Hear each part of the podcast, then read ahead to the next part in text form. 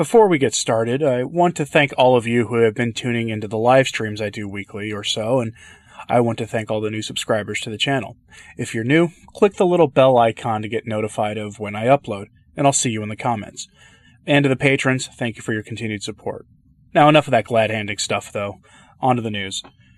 There have been a variety of responses to the situation affecting everyone in the world right now. There has been an unprecedented level of bipartisanship in the U.S., at least among the more sensible politicians and members of the general public, as well as from even some surprising news commentators.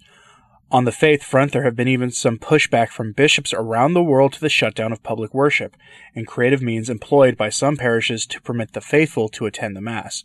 I actually saw a photograph of a parking lot Mass said by the FSSP, where traditional Latin Mass, where the faithful were permitted to attend Mass from their cars, which, while obviously not ideal, was probably better than what we've seen elsewhere, at least in my not terribly humble opinion.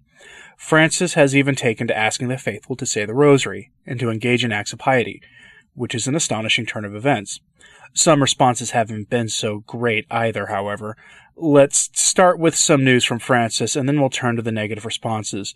Francis made an announcement of an extraordinary blessing to be offered to the world on Friday, March 27th, and it involves an indulgence, so pay attention. That's this Friday for those keeping score. From Vatican News, which I'll read the, the pertinent section verbatim. Pope Francis on Sunday called for all Christians to respond to the current situation with the universality of prayer, of compassion, of tenderness, adding, Let us remain united. Let us make our closeness felt towards those persons who are the most lonely and tried. Speaking after the traditional recitation of the Angelus, the Holy Father called on all Christians to join together in prayer. In these trying days, while humanity trembles due to the current situation, I would like to propose to all Christians that together we lift our voices towards heaven, he said. On March 25th, the Feast of the Annunciation, he has invited the heads of uh, the churches and leaders of every Christian community, together with all Christians of the various confessions, to invoke the Almighty, the omnipotent God, to recite at the same time the prayer that Jesus our Lord taught us, the Our Father. On that day, on which many Christians recall the Annunciation to the Virgin Mary of the Incarnation of the Word, Pope Francis prayed, May the Lord listen to the united prayer of all his disciples who are preparing themselves to celebrate the victory of the risen Christ. The Pope also announced that on the following Friday, March 27th, he will preside over a moment of prayer on the sagrato of St. Peter's Basilica, the platform at the top of the steps immediately in front of the facade of the church. I invite everyone to participate spiritually through the means of communication, he said. The ceremony will consist in readings from the scriptures, prayers of supplication, and adoration of the Blessed Sacrament, and will continue with Pope Francis giving the Urbi et Orbi blessing, with the possibility of gaining a plenary indulgence for all those who listen to it live through the various forms of communication. The blessing to the city of Rome and to the world is normally only given on Christmas and Easter. The possibility of receiving indulgences for listening to and participating in a prayer live in real time is something most sensible Catholics would not pass up. It's honestly refreshing to see the turn towards faith based solutions to this or any crisis coming from him, so I'll only say positive things about it. I'll probably be tuning in unless my work schedule gets in the way, which is too often the case. Now, on to the scandal of the day. Pastor Jimmy Martin of the Jesuit Church is one of those who did not like the response Cardinal Burke issued to the closure of masses around the world. If you didn't catch that response, his public letter was the subject of yesterday's video, edited to exclude the parts about that which cannot be named. View it for some context to what I'm saying here. The short version. Cardinal Burke is part of a growing number of cardinals and bishops who believe that we need more masses and more people attending mass, not fewer, to address our crisis. I know, sounds crazy, right? Unless you think this might be a chastisement from God, then it doesn't sound so crazy. Cardinal Burke's response has had the odd effect of having him on the same page as much of the SSPX, but that's not really worth going into at the moment. But obviously, not everyone agrees with Cardinal Burke's take, and especially his position that this is a divine punishment for our sins. And I may do a video on that tomorrow if there's no big news between now and then, so watch for that. Anyway, Pastor Jimmy Martin is one who took to Twitter, which is becoming more and more of a website for sowing sin and division. and decided to not only countersignal Cardinal Burke, but also to deny that God punishes the world using material means, which is heresy, by the way. Let's have a look because the man has a large platform and a large audience to promote his errors. All right, let's look at Twitter. You can follow me on Twitter if you want to see my retweeting a, a bunch of stuff and occasionally saying controversial things. Links is in the description of the podcast. Anyway, the Jesuits' chief structural engineer of bridge building, Pastor Jimmy Martin, said, quote, Cardinal Burke, there is no question that great evils like scourges are an effect of original sin and of our material sins. Jesus in Sunday's Gospel. Who sinned, this man or his parents, that he was born blind? Neither he nor his parents sinned. Sounds simple, right? The replies are filled with his modernist bridge building followers who strongly dislike Burke and his embracing of at least the trappings and teachings of the traditional faith. But there is a problem with what he said. It's rather blatantly not true. Yes, our Lord said those things in the gospel, but I mean, come on.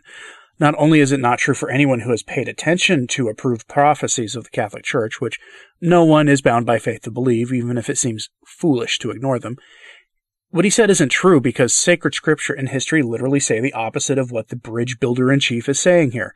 There are some quick texts that prove him wrong, so if you want, write these down and go look for yourself. Ready?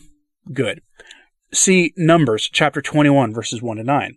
First Chronicles chapters tw- chapter 21 verses 1 to 17.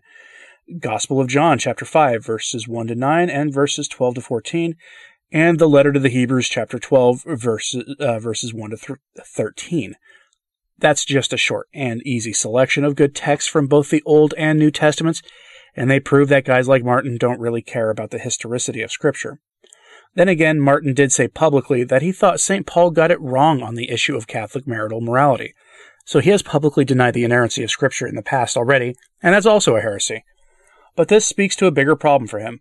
What Martin said here sounds an awful lot like the heresy of Marcionism. What was Marcionism, you may be asking? Let's take a brief trip through the Wayback Machine and let's look at that heresy. Marcionism was an early Christian dualist belief system that originated in the teachings of Marcion of Sinope in Rome around the year 144.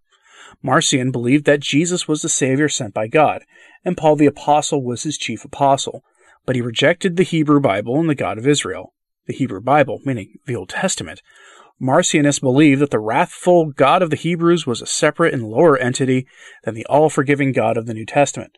Marcionism, similar to Gnosticism, depicted the God of the Old Testament as a tyrant or demiurge, meaning you can think of him as God as the devil if you want. Marcion's canon, possibly the first Christian canon ever compiled, consisted of 11 books. A gospel consisting of 10 sections drawn from the Gospel of Luke, and 10 Pauline epistles. Marcion's canon rejected the entire Old Testament, along with all other epistles and gospels of what would become the 27 book New Testament canon, which during his life had yet to be officially compiled. Paul's epistle enjoyed a prominent position in the Marcionic canon, since Paul was considered by Marcion to be Christ's only real apostle, according to this lunatic. Marcionism was denounced by its opponents as heresy and written against, most notably by Tertullian in a five book treatise called Adversus Marcionem, or Against Marcion, in about the year 208, so, you know, 64 years later. Things tend to move kind of slowly in the church, you might have noticed. Marcion's writings are lost, though they were widely read, and numerous trans- manuscripts must have existed. Maybe someday we'll find some archaeologists will find one. Even so, many scholars claim it is possible to reconstruct and deduce a large part of his thought through the writings of later critics, especially Tertullian. So is Martin a Marcionist? I doubt he would openly reject the canon of Scripture, and I doubt he'd actually say that God in the Old Testament was a tyrant and different from God in the New, but the attitude he is displaying is Marcion to the core. In fact, his his sort of method is not to make solid statements about much of anything. He implies a lot, says a lot of heterodox things, but is famously vague enough to get away with saying all his really really bad ideas.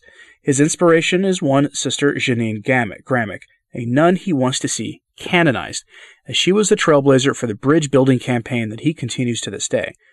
Except that she was punished for her public stance on things. Much has changed since her day, unfortunately.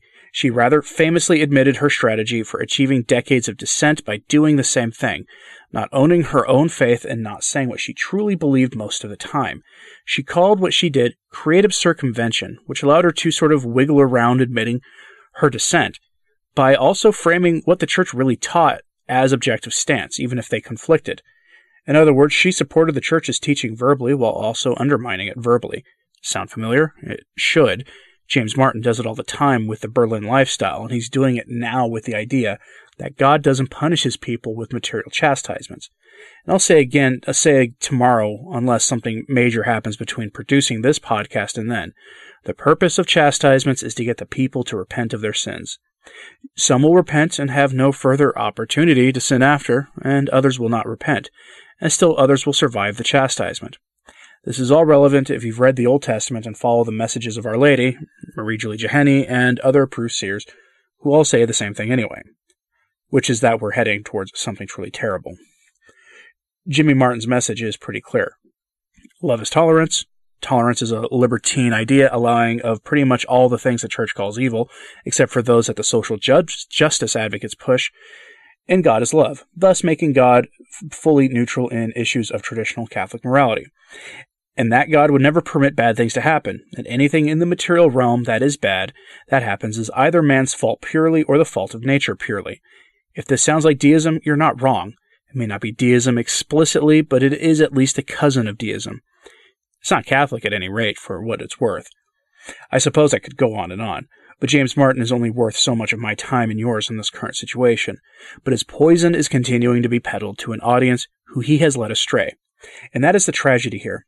You don't have to like Cardinal Burke's take on the closing of public masses to not like Martin's take either.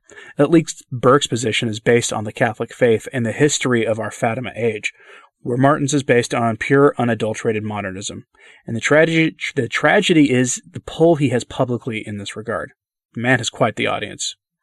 Let me know what you think of, of this in the comments.